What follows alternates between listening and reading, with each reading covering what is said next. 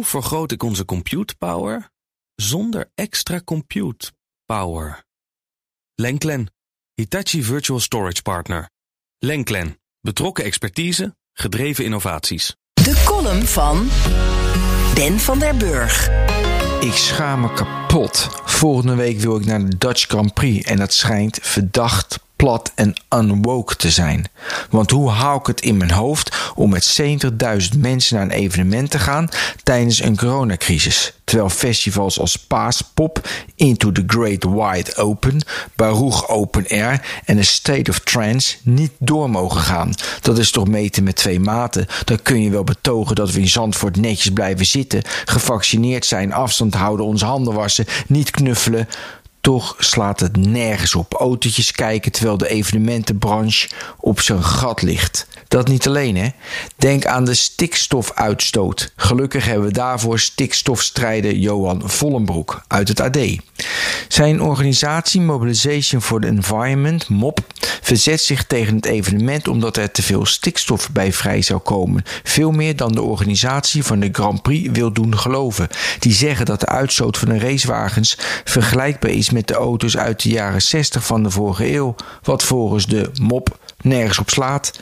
Daarom spande Vollebroek een rechtszaak aan, uitspraak volgende week. Vollebroek, citaat: De verwoesting van het klimaat op aarde is precies waar Formule 1 voor staat. Einde citaat. Moreel onverantwoord en daar komen we al snel bij Prins Bernard Junior.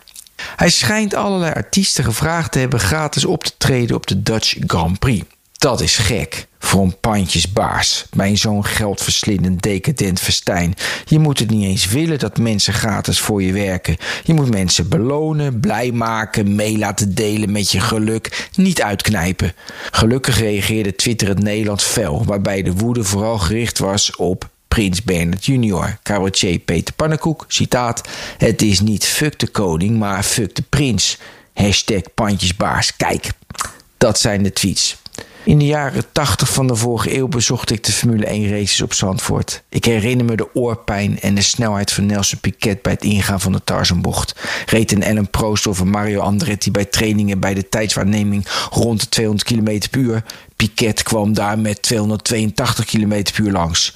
De opwinding die dat veroorzaakte verdoofde de pijn in mijn oren. Sinds Max Verstappen wereldkampioen geworden, inderdaad niet eerder, houd ik weer van de Formule 1.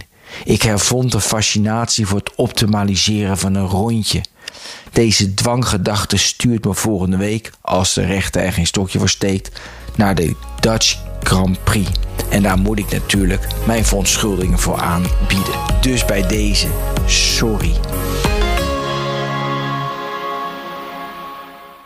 Hoe maak ik van ons VMware-platform een on-prem AI-platform? Lenklen, NVIDIA AI Enterprise Partner.